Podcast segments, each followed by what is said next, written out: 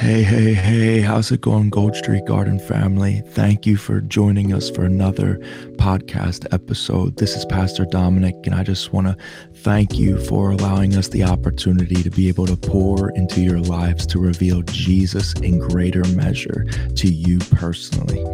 There is nothing more exhilarating than the daily rediscovery of Jesus.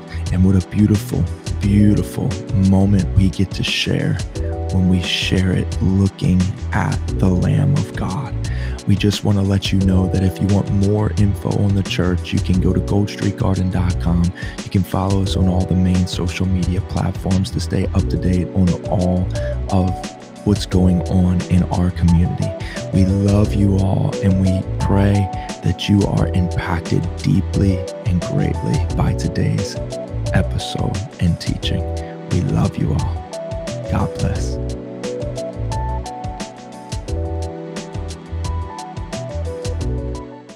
During worship, I, I heard, and I'm always very watchful when I say I heard. I'm, I, I'm not saying I heard an audible voice. There was an unction in my heart that I could really sense the jealousy of God. And I could sense his jealousy and there's something he wants to do tonight and I, I, I, I, this is what was kind of like a teleprompter on my heart that god wants to deliver people from loving the world tonight. Like i sense that strongly. Like i sense that he's so jealous of of his bride and that there is love for the world that is holding us back from shekinah glory breaking through. Like I just, I, I, he's so jealous because the reason he's jealous is because he wants to, he wants to show himself. But sometimes he can't fully show himself because he can't reward love of the world. And where the love of the world is, it holds the curtain back a little bit. And he wants to deliver us tonight of that. And there's some people that, even as I'm saying that, you're actually shaking. You can sense that I know there's some things that I, am desiring Him, but I'm not, I'm not crossing that threshold. And, you know, is, does anybody love the Bible? I, I just want to make sure. Like, this book, like, this is the only this is the only book where the, the author doesn't sign your copy, he signs your heart. This is the only book that you don't get a signed copy. He'll sign your heart. And it gets imprinted in you deeply. And with what the Lord is doing tonight, I want to just I'll make this very short about where we've been as a body because this Sunday we're doing corporate prayer, and I'm telling you, you want to do whatever you can to be here because it's, there's something that's special happening in our body. And there's three words the Lord gave us at the end of, tail end of last year to focus everything as a body on. And that are these three words intercession. Say it. Intercession. If, and just for anybody that's not familiar, intercession is praying from the heart of God for other people. And, and, and truly interceding his heart, praying for other people and getting his heart and releasing it. So, intercession, evangelism, evangelism everybody say evangelism. So, we as a body are all about that. We, are always out on the streets every Saturday. Um, and not only that, we do huge outreaches where we don't even have our own building yet. And we put more, for, like, I've had so many people come, it's like, you know, you should be just, you know, only saving for a building. You should only, and I'm like, we're, it's his, it's his church. It's not about our building fund. It's about his church. And we want to reach the lost. And we want to go after that knowing that he will supply and that he will, he will reward good stewards of what he prioritizes, not what we prioritize.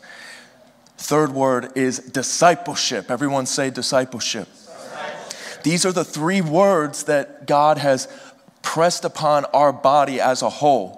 And maybe you're in this room and your heart really burns for one of those three. Um, but I'm here to tell you that the Lord wants us to mature in all of them. And some of our hearts might drift a little bit more towards certain things than others in a moment.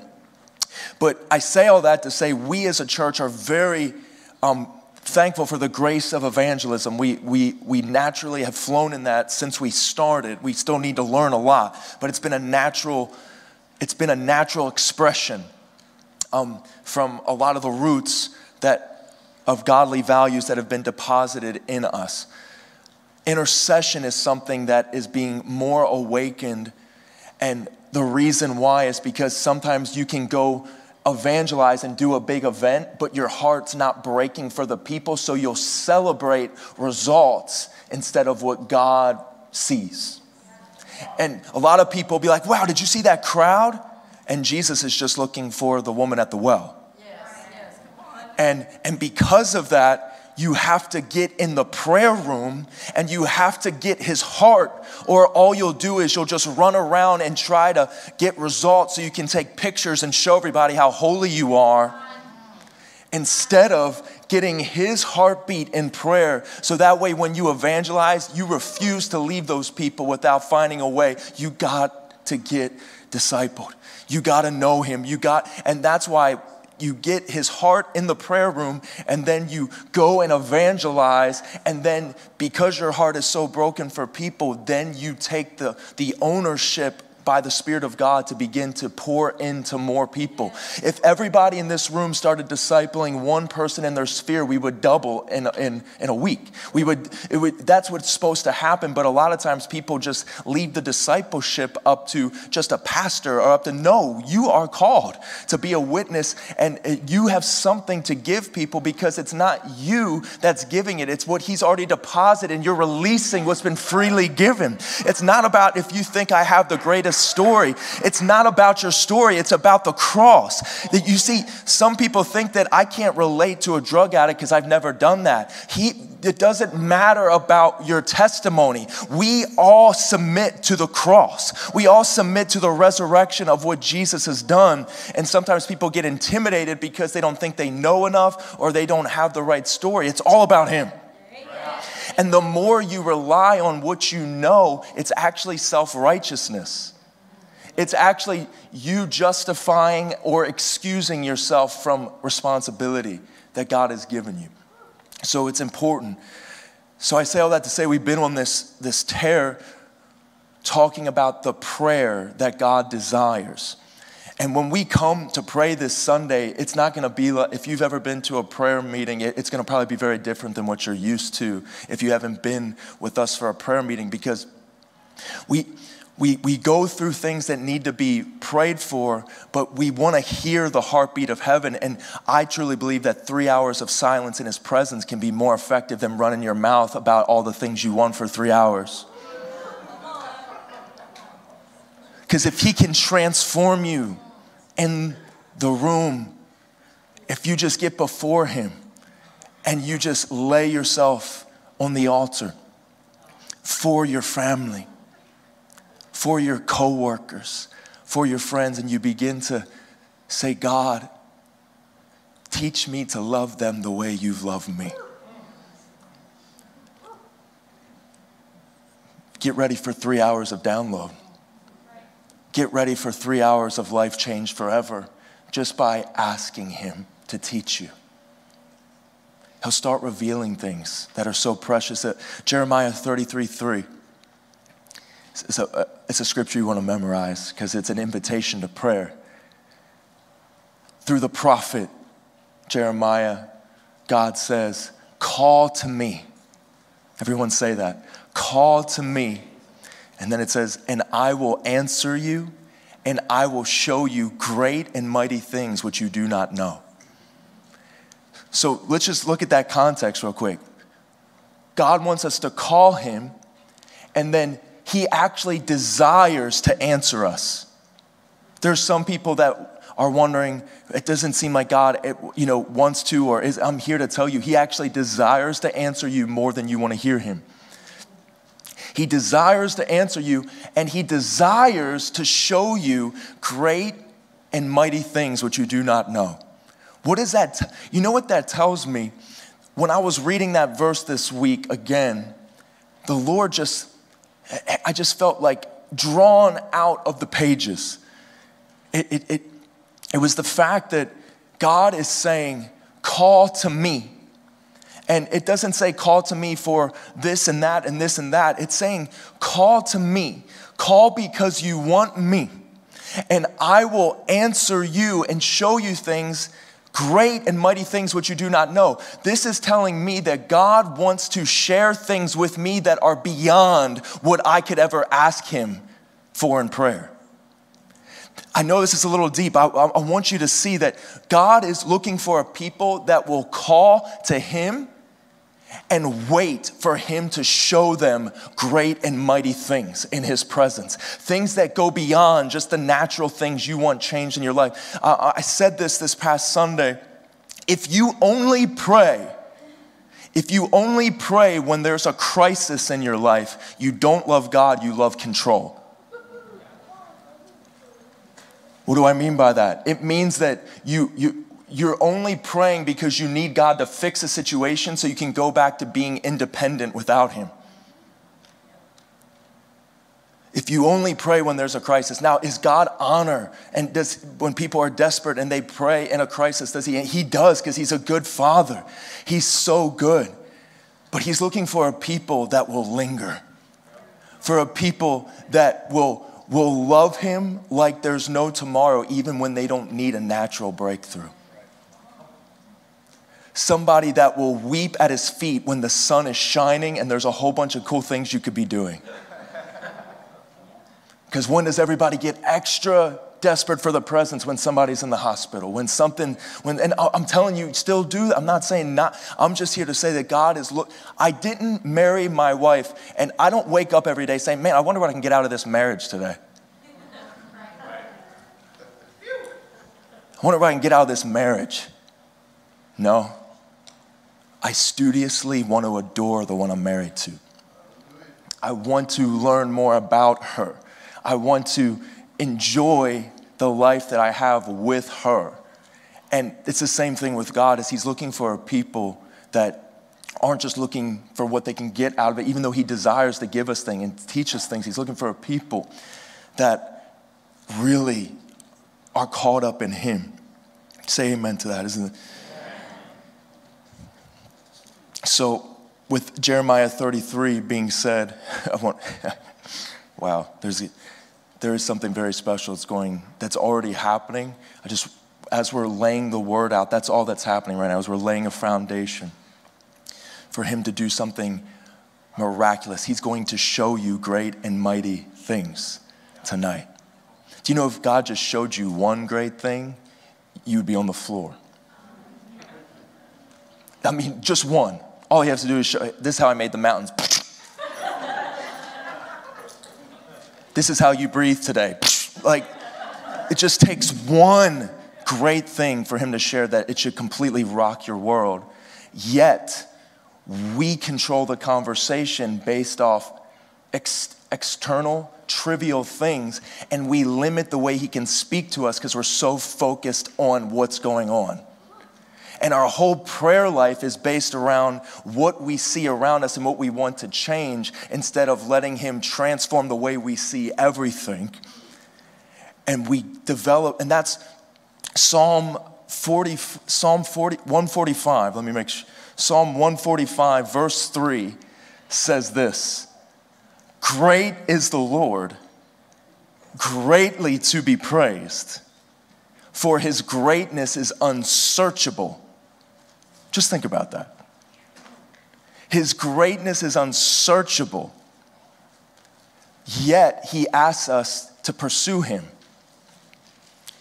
It's a, it's a, eternity is a gift from God to discover his love. That's how long it's going to take. Eternity. Eternity is actually a gift for you to see how loved you are. That it's going to take that long for him to tell you how much you are loved. Eternity. And Psalm 145 3, when it says that, great is the Lord and greatly to be praised. You have to think about that. Your praise, the way you praise, is your assessment of who you believe He is. So I'm just telling you, if you're just golf clapping, if you just say, I'm not like that, I'm telling you, it's, it's not about what you're like, it's what happens when He walks in the room. When he walks in the room, I don't cry a lot. But when he walks in the room, I find I have a lot of tears. I don't shout randomly. But when I get in his presence, I have Holy Ghost Tourette's. I just want to love Jesus. I just want the praise to go because it says, Great is the Lord, greatly to be praised. That's your chance right now. You see, there should be something that happens that when we read scripture, it's an initiation to what the, the scripture is actually telling you what to do, and you read it like a devotional. Great is the Lord and greatly to be praised. What should you do? You should start praising. Because, because if God sees that you honor his word soon as you see it, he's gonna start opening things up to you that if soon as you read something, you're like, I'm going in, he's like, I can use this person because every time they see a sign from heaven, they're ready to move forward. That just like signs on the road, when you're reading scripture, it's signs for your life. Time to praise.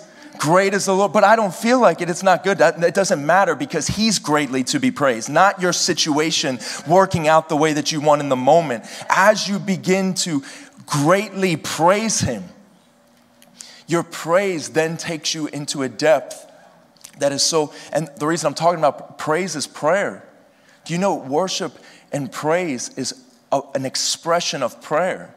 That prayer is an active, it's an act, there's so much activity with prayer. And I'm learning that more and more. And like when Shauna was saying, our last prayer meeting, there was a moment that unprompted, like it wasn't like on the count of 10 or count of three, everybody yell. There was all of a sudden, it was like at the very same time, a siren of praise went off and it didn't stop. And it, and, and it felt like the angels just get, like people's voices weren't growing weak because they were carried by the Holy Spirit to give Jesus, the bridegroom, the praise he is worthy of. That when you begin to praise Him, I'll never forget um, the Lord marked me uh, many years ago when, and there's, He marks me every day. When, but I'm, I'm, I want to share a pivotal moment of, there was a moment that I didn't know what I wanted to do with my life. And I was having, this was when I was, uh, uh, I think I was eight, like 15 years ago, I was at a place where I was in a service and I didn't know if I should go to Bible college again because I had already done one year, but I was like, I don't know if I want to do this whole thing. Uh, you know, uh, if, if you don't even know my story, the only reason I went to Bible college to begin with is because my parents said they would pay for my car insurance if I went to Bible college for a year. And I actually went to Bible college the first half of the year high on cocaine every day. I would go to Bible college high on cocaine. But I got delivered, amen, while I was going. It was awesome. But one of the things that took place is I remember the year after, I wasn't sure if I wanted to go back because I just didn't know what, and the Lord spoke to, and I just, once again, I had this impression in my heart that I, I heard I heard God tell me, just put your hands up. And this was, this was in a meeting where the preacher was preaching. It wasn't a worship, it wasn't worship going on. The preacher was just preaching. It's Dr. Rodney Howard Browne. He was, he was ministering, he was preaching. And I just put my hands up while he was ministering. And I was like in the back.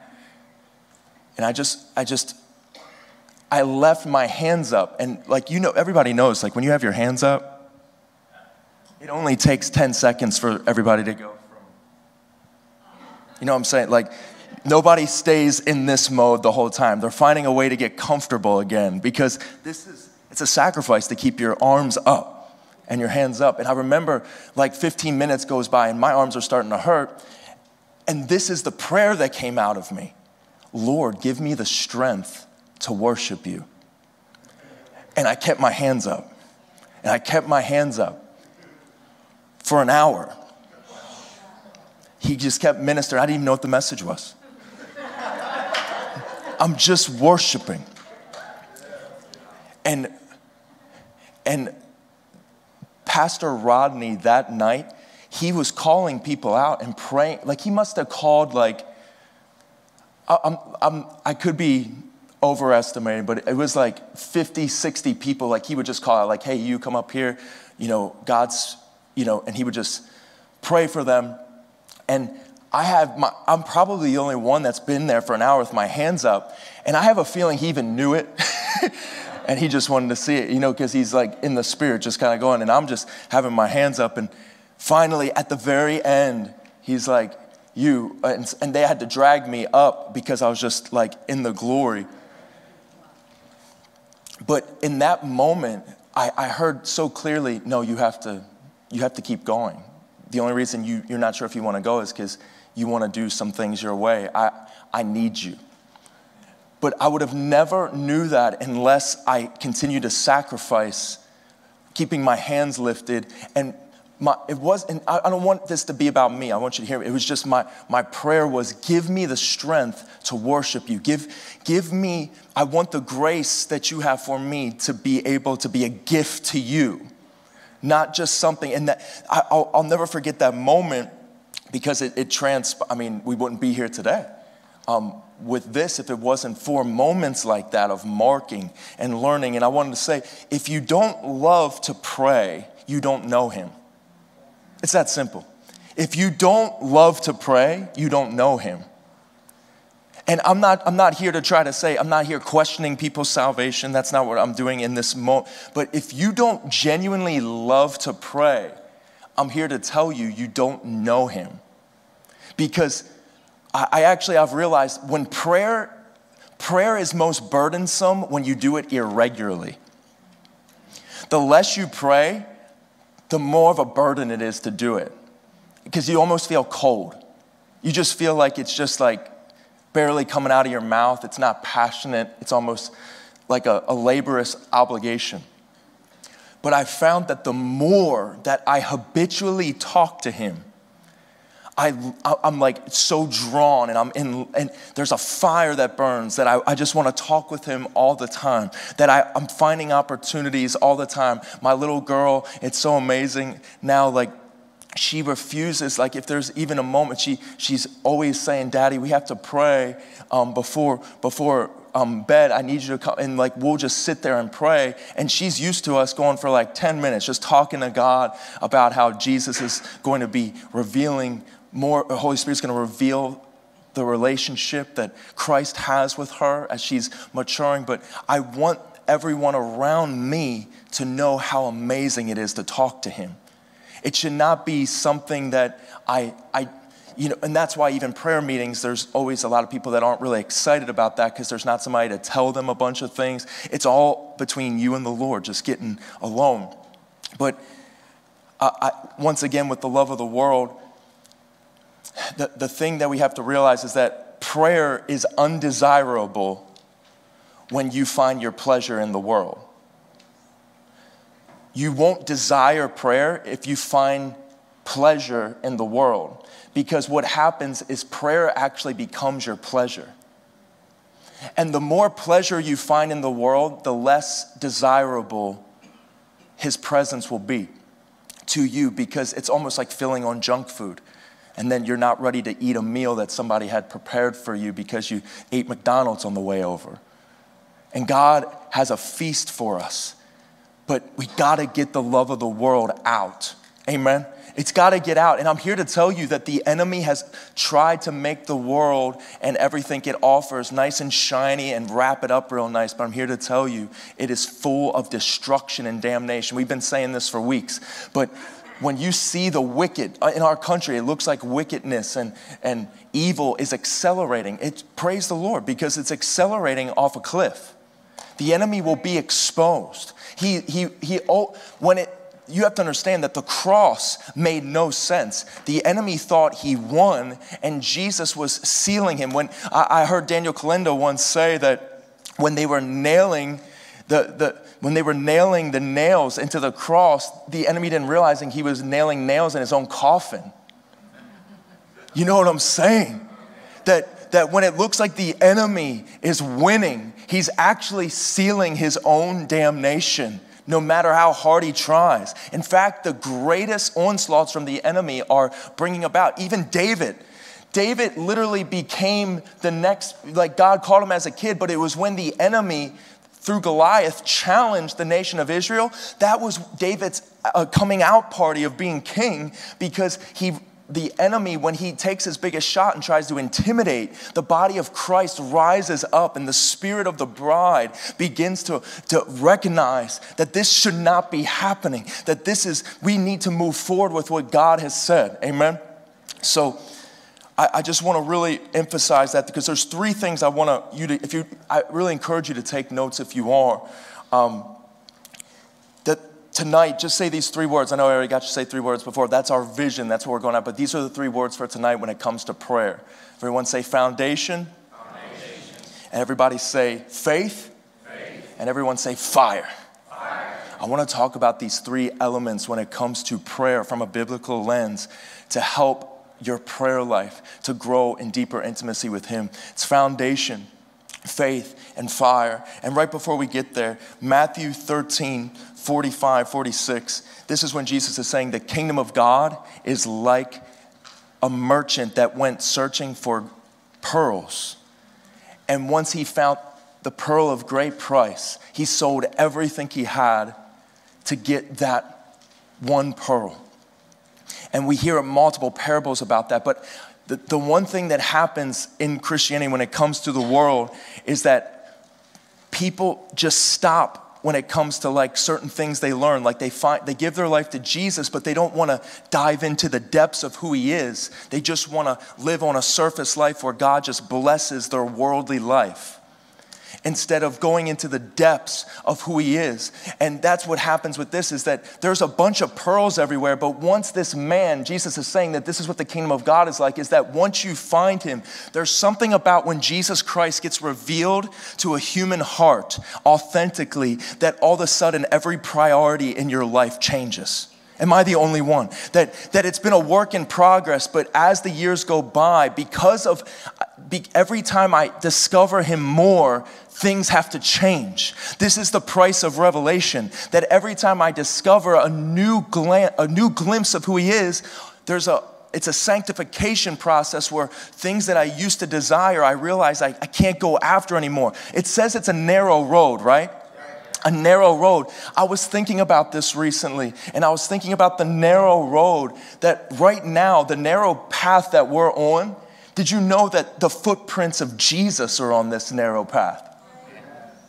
That the footprints of David, the footprints of Elijah, that when we're walking this narrow road, we're not walking where people haven't walked before. There's footprints on this narrow path.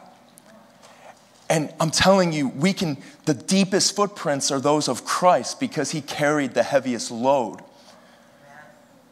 And his footprints sink deep into the humanity of man, that he walked with us.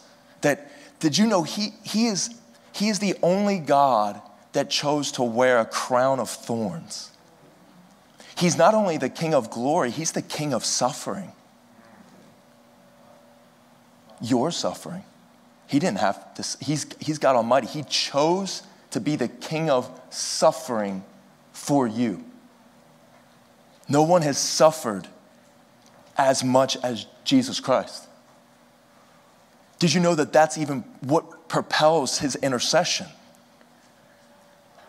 Is he knows what people are feeling and suffering. That's what intercession is, is you begin to feel the burdens of mankind and they begin to like when you think of human trafficking and you think of things that are going on all of a sudden God will begin to put his heart in you and how his heart breaks for that. And then you can't just live and not pray about it and not see something and say, we got to do something. We got, and, and this is what intercession does is it builds God's dreams in you instead of your own little picket fence dreams. Not saying God won't bless things of that nature, but I'm here to say that God is trying to put his dreams so in you that there's a kingdom that he is there's a church that he's building and there's a way he wants it to look, and it's not the way it looks right now. Wouldn't you agree? That if God came back on a, on a lot of Sunday morning church services, do you think he would be pleased? and it's sad, but I, I would have to say that I do think that there's a lot of things that we build church around what we want. How many programs, how many this instead of his presence. That's, that's what it's all about. And it's this prayer is what makes you fall in love with the presence of God because the more you the more you discover him the more you want him. I, I, said this recently. It's like I am fully satisfied with an insatiable desire to know him. It doesn't make sense but that's the kingdom is that I'm fully satisfied with an insatiable desire to pursue him.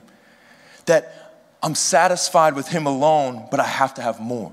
I have to see him afresh. Amen so, with these, uh, oh man, there's so, help us, Lord. John, John 2, John 2, this is Jesus' first miracle. Nick was alluding to it before, that Jesus' first miracle was he turned what? Water into wine at a wedding. And what's, what's very phenomenal about seeing this is that he turns water into wine, and the master of the feast of that wedding the, the master of the ceremony, in verse 10, he says, You've saved the good wine for last. You've saved the good wine for last. Did you know that Jesus is heaven's good wine? And the reason you need to see this is because it says in Isaiah 53, verse 10, it said it pleased the Father to bruise him, to crush him. How do you get wine? You have to crush and bruise grapes. The reason it pleased the Father to bruise Jesus is because that's the way the good wine would flow. And to take it even further, think about this. What was the first plague with Moses? God used Moses. What was the first plague? Turning water into blood. So there's no coincidence that the first miracle would be water into wine. Think about water into blood representing God's deliverance and judgment on captivity and bondage in a Nile river. And the, Nile, the, the, the river represents life. And he had to turn man's source of life. He had to, it, had to be, it had to be judged by the blood and to brought in. But the new covenant, when Jesus comes, he turns water into wine but this is how he turns it into wine by getting man to believe his word and to do it. Fill these water pots up and it'll turn into wine. All God is asking us to do to receive the new covenant to receive. And here's the thing about wine I'm trying to get you to see is wine is symbolic of enjoying him. It's enjoying his presence. It's part of the communion that enjoy my presence. And Jesus is saying that this is why, even this Sunday, when we do prayer, we're going to have a table with communion elements, not just the regular kind of way we do communion now with the cups and the, the peel. We're going to have bread set up and a place for you to pour uh, grape juice and have a moment with the Lord anywhere in the room. But communion is such a part of, of prayer, and He wants us to enjoy Him and to be intoxicated with the revelation of who He is. And in the Old Covenant, they couldn't enjoy Him because there was so much, but He wanted to reveal Himself, and then Jesus came. So, say our three points again foundation, faith, and fire. So, when this comes, we got to hit foundation to really get this. And it's if you turn with me to 1 Corinthians 3, and we're going to start in verse 9.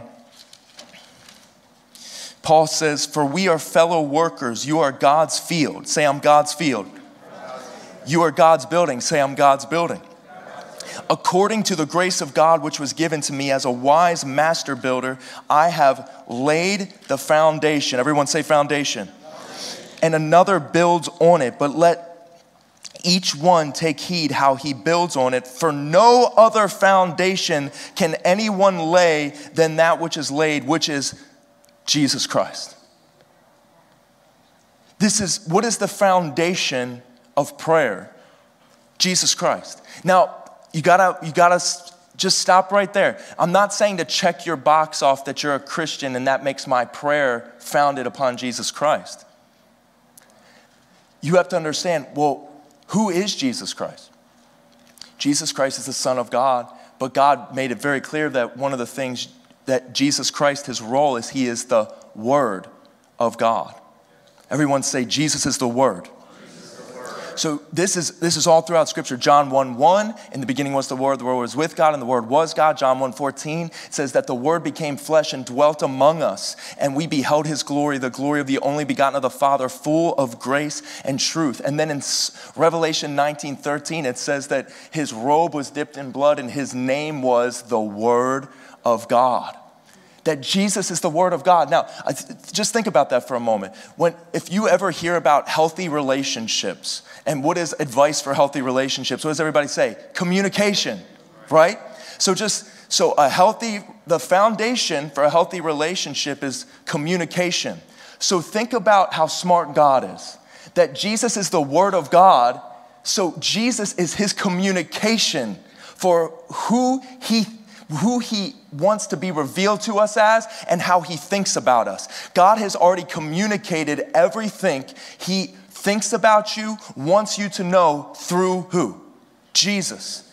That the foundation of communication has been laid. It is Jesus Christ. And to even go even further about that, Jesus even said in Matthew 7 and when you read 24 through 27, this is right after Jesus, right after he said that there is going to be a day on the day of judgment where people are going to come to me and say, Lord, Lord. And I'll say, Depart from you, or depart from me, I never knew you. And they'll say, But I did signs and wonders in your name, I cast out demons. And he said, Depart from me, I never knew you. Right after he says that, he says that a wise man is one that hears my word and does it. This man is somebody that builds his house upon a rock. So it's not just hearing, it's doing what he says. And this is through prayer that we're building a foundation on communication through the word of God. You hear me that your prayer life is going to only be as strong and built as you are growing in the word of God because the word of God is Jesus. And if God has chosen to, this is God's love language. He goes up to you, and you, God doesn't say, I love you, He says, Jesus. Because Jesus even is above, I love you. Jesus, when he says Jesus, he's saying, This is how I think about you, how I feel about you. That Jesus Christ is my heart summed up in a, in a person, in a being. This is how I feel about you. And what is he, what is God longing for? Because you know, what is when, when you're in a relationship, even with my wife, I have to find out the things that she loves, and it might not be things I like to talk about at first. Does any married couples know I'm talking about? That there might be a few things that you might not totally enjoy to talk about right away, but you love talking to them. So all of a sudden, content that didn't just match what you like, you start talking. So if God loves to talk about Jesus, what do you think prayer should be? He wants to hear you say the word of God. He wants you to begin to communicate the word of God. That, yeah, in the Psalms, you'll find that David would talk about his situation for a few moments, and then all of a sudden he would say, But you're the rock that's higher than that. He would start to go into praise, that he wouldn't ignore his situation. He wouldn't just say, I'm just gonna ignore it and just, I'm gonna faith through it. No, he, he would bring his situation before the Lord, but he would begin to cry out and praise, and he knew that if he could speak the word, it would, it would move God's heart because it would show God that I do believe and I hear that. And this is why you find that it says that the angels, just think about this, and Alan Hood alluded to this when he was here a, a couple times ago, but he's just think about this. One, when, when Lucifer, who is now Satan, when he, he was the worship leader in heaven, and he convinced one third of the angels to follow him out of heaven. Can you, can you even fathom that? That and, and what was it that was so attractive? It was they wanted their own glory. They wanted their own ministry.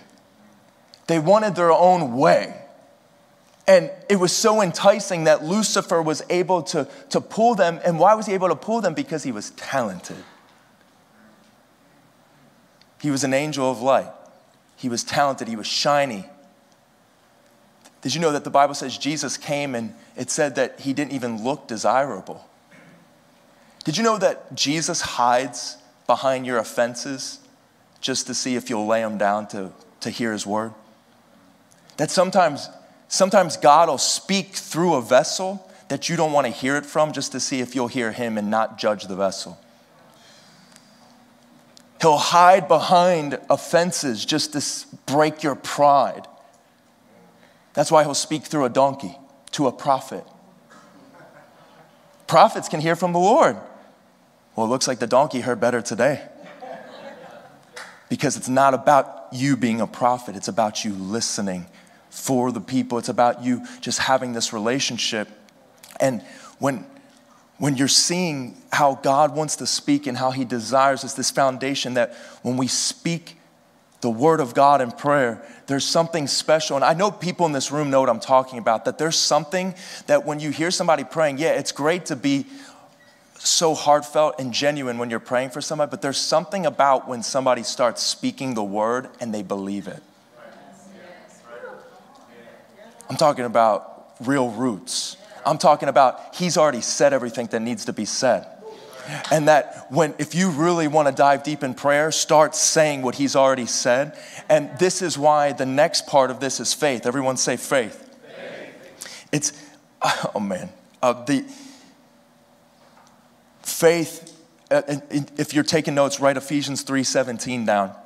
So the foundation is Christ, it's the word of God. Ephesians 3.17 says this, because Ephesians 3 is one of Paul's prayers. If you really want to start praying over yourself, read Ephesians 1 and Ephesians 3 prayers over yourself all the time. And in Colossians 1 has a prayer, and Philippians 1 has a prayer. And these are prayers that Paul prays over the saints. Did you know never once does Paul say, Lord, you know, please send um, buildings and send um, chariots and all these? He, all he prays for them is that their spiritual eyes would be opened but in Ephesians 3:17, this is when we're talking about faith.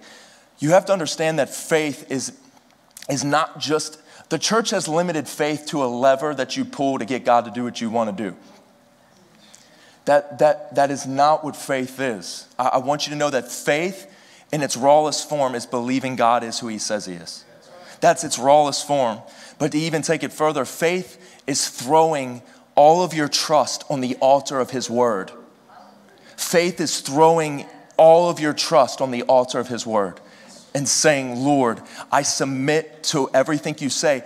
And I'm telling you, am I the only one that when I read certain things in the Old Testament or even the New, do you ever read things and it actually offends you that God would make that choice? I just want you all to know, I want to be real. I'm not, uh, the Bible is like X rated. Did you know that God would instruct Moses, he would instruct Joshua to go into a whole nation and kill every, every person in that nation. God would instruct it. You're like, no, God's a God of love. I'm just here to tell you that sometimes if you only look at God through the way you want to, it's because you're offended at his justice. You're offended at the way he judges. And we in American culture, we, get, we, we hear so much about God's love, which is amazing, but then we miss the multifaceted God that his wrath reveals how much of a God of love he is as well. And when, when you start to see that, all of a sudden, instead of saying, I'm just gonna leave that out, I'm not gonna talk about that when I, I'm ministering to family and stuff, what you should do is this. As soon as you read something that bothers you, you say, God, you are a God of justice, and you are a God of love. Take me deeper into the way you make decisions. Watch what he'll do. All of a sudden, that's where wisdom, because what is the beginning of wisdom? The fear of the Lord, not the love of God. The fear of the Lord is the beginning of wisdom. That means you reverent him. You don't question him with a alternate uh, ego or, uh, you know, with just a different opinion, that you're questioning Him genuinely, saying, God, take me deeper into the way you judge. And so Ephesians 3:17 says this that Christ would dwell in your heart through faith. This is when Paul is saying what faith is for right here. He is saying that the foundation is Christ. You, you, you lay a foundation, it's only Christ, that we talk the Word of God. But the purpose of faith is so that you would constantly believe that the reality of His person would dwell in your hearts. Could you imagine how, how many people know? Is anybody could, and if you haven't, I, I pray that tonight that you would, but does anybody know what it's like to sense the presence of God? Above everything going on in your life, even if you got something crazy. You see the hands going up. Like people that sense his presence, even when they might have the worst day, but his presence just overrides that. Did you know that when it says that right in the scripture that Paul is praying that, that Christ would dwell in your hearts through faith, he is saying that I want, he, I want to pray over the church that they would experience that through every moment of life. That, that that no longer would we have to get to a place where we're dwelling in His presence, but that we would be so involved in prayer on a daily basis that He would be dwelling in our hearts. You know what it means to dwell? It means to remain, it means to kick the feet up on the sofa and just know that I'm not leaving here anytime soon because I'm a welcome guest. Is, is, is Jesus welcome to sit on the La-Z-Boy throne in your heart? Or do you like to have him right by the front door so that way you can go back to loving the world and excuse him for a few moments?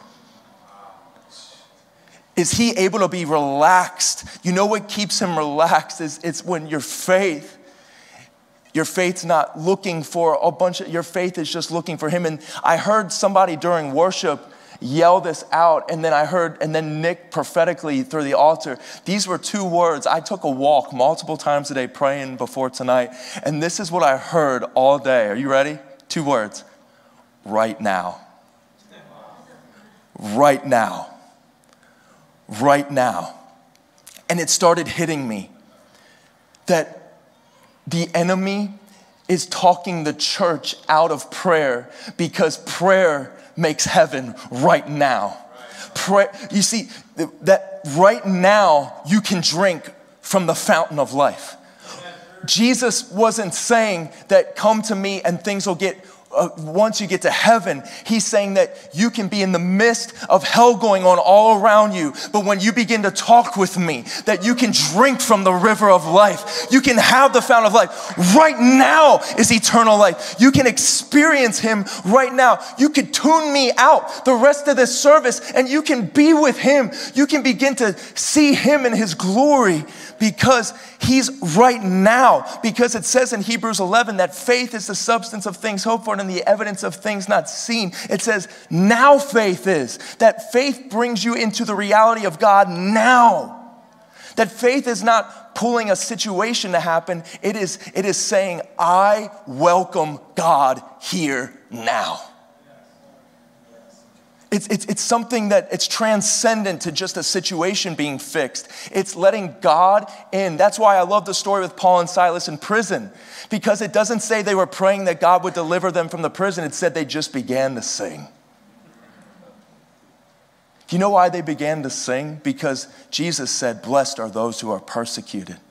And I don't think they were singing a song of sorrow. I think that they were singing because they were thankful that they could be persecuted for Jesus. And Jesus said, These are my boys. And when they began to sing, the prison couldn't hold them anymore because a- another resident came in the prison and he doesn't know how to be bound, and his name is Jesus. So when they began to sing, Jesus walked in and said, I want to be a part of this praise and worship set because this praise and worship set isn't waiting for the right song to get excited. This praise and worship says, right now he is king. Right now, that even when I'm being imprisoned, even when I'm being persecuted, he's worthy right now, not when I get out of jail, not when souls get saved later. He's already saved me, and right now, he is here. Amen. Amen. It's a now faith that takes us, and this is Faith comes by what? It comes by hearing, and hearing by the what? I like to say faith comes by hearing and hearing Jesus, because He's the Word of God. Faith comes by hearing and hearing Jesus. Did you know that if Jesus just, you know, it could just be like this? There's been moments that I've really, has anybody blown it before? Like really bad. Like just like totally bad.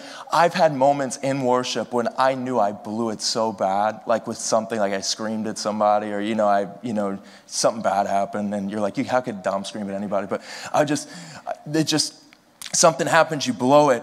And in worship, I'll just be there and I'll hear this. I'll just hear, I still love you. It doesn't take this elegant sermon. It doesn't take somebody to talk me out of it. All I need to hear is that still whisper. Sometimes he might just say, you know, eh, you know when the Bible says he's our very present help in time of need? It's like soon as a trouble happens and you take roll call, God, here. All he has to do is say here. And you're like, oh yeah. What was I worried about? Hebrews 11, I encourage you to read that this week. It's the hall of faith. The way you know you're maturing in the Lord is many desires become one. You just want Him. It's the glorious reducing that's actually maturity. That you just want Him and you want Him to influence your dreams and desires. That's why the Bible says, delight yourself in Him and what? He will give you what you really wanted. No, it actually says, delight yourself in Him and He will give you desires. He will give you the desires of the heart that He's made new, not the, not the heart that Adam gave you. It's a new creation heart. There's a lot of people that have old things passed away. You know, if we are a new creation, why are we asking God to bless the old? He wants to give you new everything. And the new creation has no expiration date. It's beautiful. When God, when God makes you new, you're forever new. And Isaiah 55 shares, it tells us that to come, it says to come and buy and drink for things, it says that they don't cost because the price has already been paid. It says, Come right now. You could come and drink. There's people in this room that are like, I just can't find peace that, that means you can't find him. You're not looking for peace, you're looking for Jesus. Jesus, you see, uh, sometimes we think of Jesus and then we think of peace and joy and love and goodness. We think uh, they're like, you know, uh, they're riding like in little sidecars around Jesus. Do you understand that He is joy? He is peace. He is love. And the enemy wants you to compartmentalize the kingdom when it's all about one king.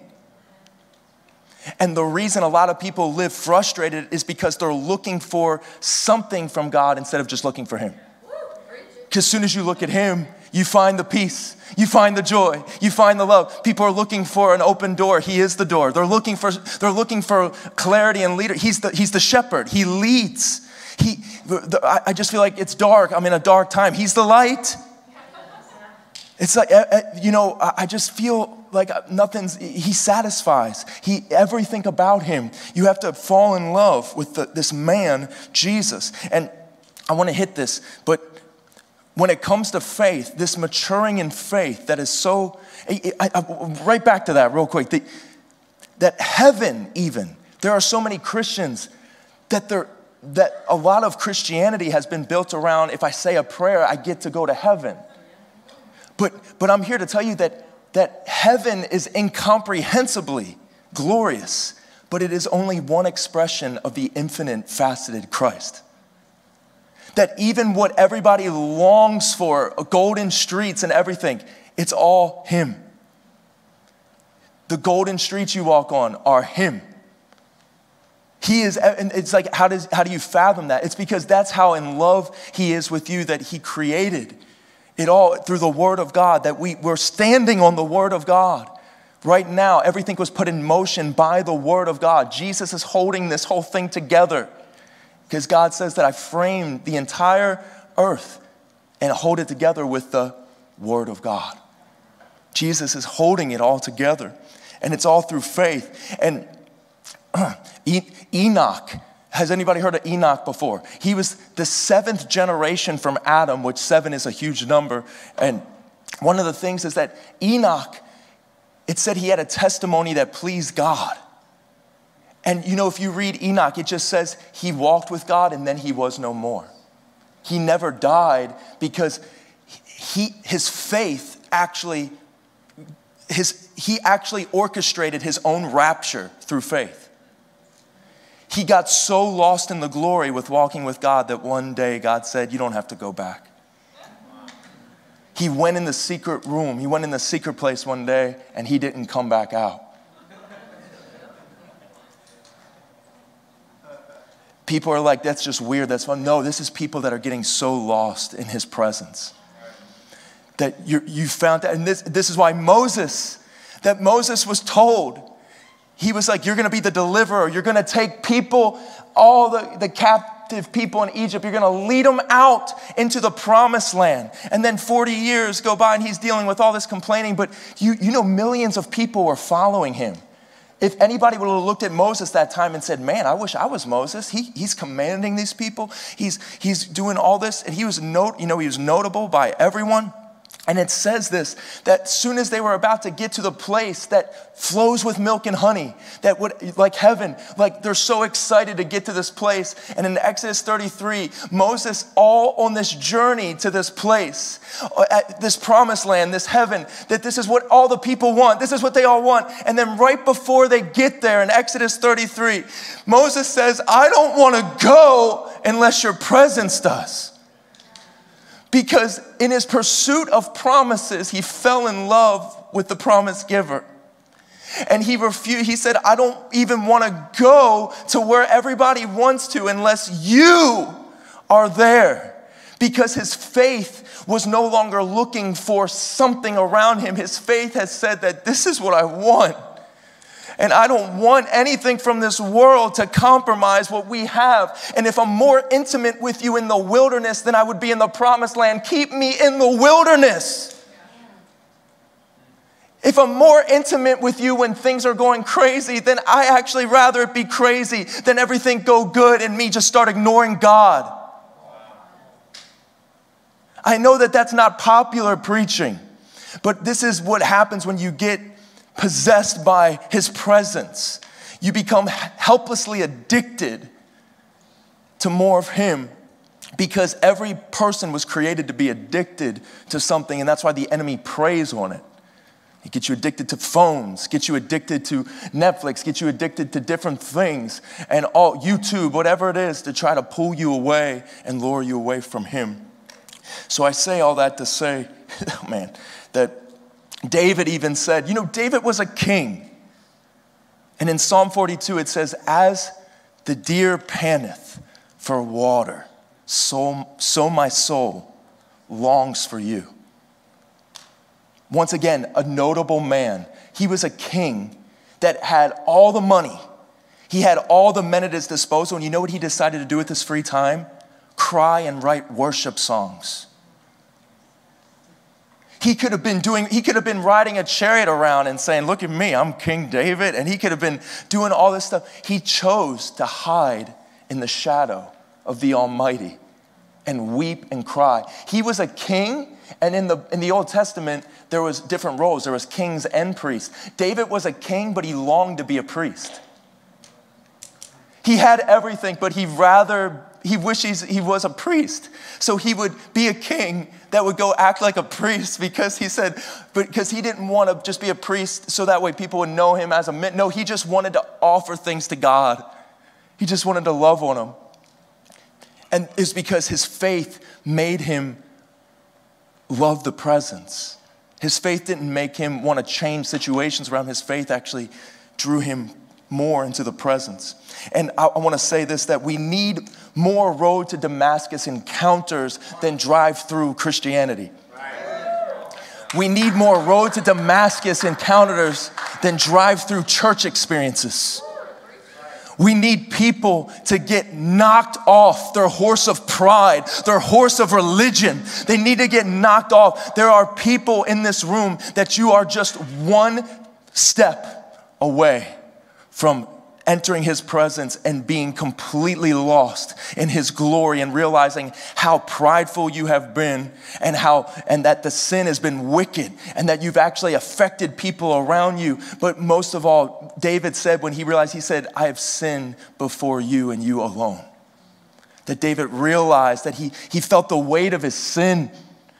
And there's a lot of people that, because the love of God is, is ministered in such a way that people don't even realize the price that was paid, that it's almost like God pat me on the back so I feel better about my worldliness. Instead of, I've been living wickedly and you paid, that's what you thought of sin was the cross, the beating. That's what you thought of it. That's why we need to start praying prayers like this, like we will Sunday. Lead me to the cross. And prayers like this show me what I actually did deserve, but what you gave me instead. Like start praying prayers that you see, repentance provokes the kiss of mercy. You, you'll feel his affection in that. And this is, and worship team, you can come because we're going to stir it up again uh, as we're the. Uh, oh, so finally, everyone say fire. fire. So, foundation, Jesus Christ is the content of prayer. He is it all. And then faith is what we're, we're keeping the reality of Christ alive in our heart. But fire, the reason that fire is last, you know, Jesus even, what does it say in Hebrews? It said that God is an all consuming what? He is a fire, that his presence is all consuming, that when you get into his presence, but Nick said it earlier too. In Revelation 19, it says when Jesus comes back, he's not coming back as a, a, a man that's gonna just ride a donkey into town or a colt. He's coming back on a white horse with eyes, flames of fire. And the Bible says that he's gonna have a, a sword sticking out of his mouth. Doesn't seem pleasant. But, but this is what he desires, that this, this word, but why would the sword be in his mouth? Because what does it say in Ephesians 6? It says that the word of God is the sword. It is the, it's the sword, and the reason he's coming back is because he is the word of God and he knows how to use it. He doesn't need a hand to swing a sword because when he speaks something, it has to destroy darkness. It has to come about. So when he comes back on this horse, he says he's got eyes flame of fire. Did you know every time you get into prayer, what does the Bible tell us over and over again? To seek his face. So as you begin to seek his face, when I lock eyes with you, when I when I seek his face, the more I make contact with him in prayer. We've said this before that when you close your eyes in the secret place, in the secret place, when you close your eyes, you see everything. That when you close your eyes, that's when you begin to see. God begins to animate your imagination with His glory. And you begin to see. And these flames of fire that are His eyes, what does fire do? Fire purifies. It purifies. And this is what God wants in prayer that this fire would purify our desires. It would purify where we're at in 1 Peter 1 7. It tells us that we're going to be tried by fire. In Exodus 40, 38, how did God lead the children of Israel when it was dark out? By fire. He, he would purify that. He's purifying the way. So, do you see that if he was leading them by fire, what was he doing? He was purifying the path they were walking.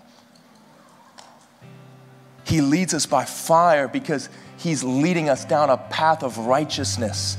And there's things that it and we got to go back to 1 Corinthians 3, what we were reading earlier, because when it says in 11, for no other foundation can anyone lay than that which is laid, which is Jesus Christ. Now, if anyone builds on this foundation with gold, silver, precious stones, wood, hay, straw, each one's work will become clear. For the day of the Lord will declare it, because it will be revealed by fire. Everyone say fire and the fire will test each one's work of what sort it is. If anyone's work which he has built on it endures, he will receive a reward. If anyone endures, he will receive a reward. If anyone's work is burned, he will suffer loss, but he himself will be saved, yet so as through fire. And then it goes on to say, Do you not know that you are a temple of God?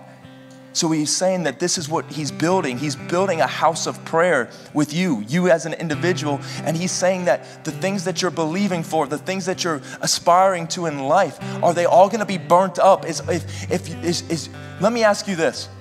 Right now, if, if we could see your prayer, your, your, the, the prayers that you're praying the most in the secret place, if they were just right before us all and we could read it like a list, would your prayer list matter in eternity?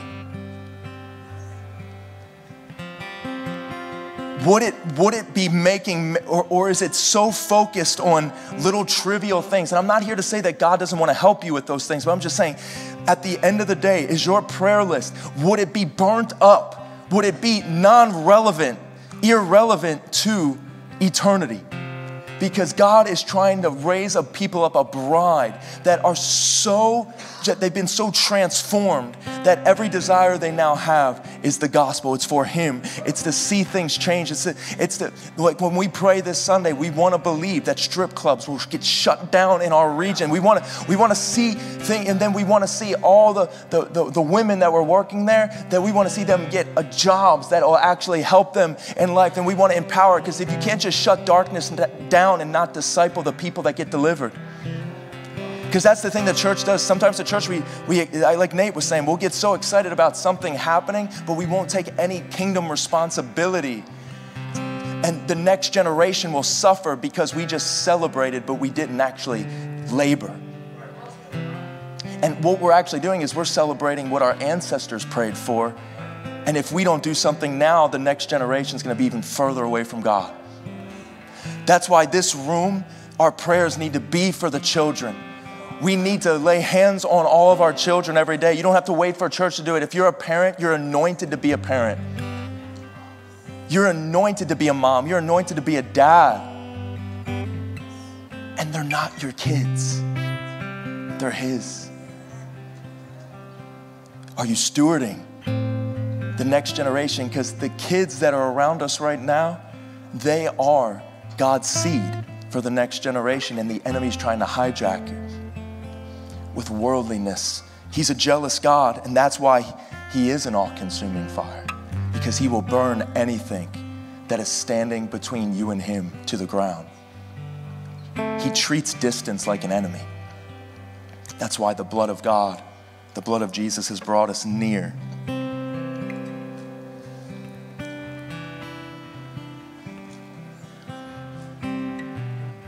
Everyone said again foundation, faith, fire.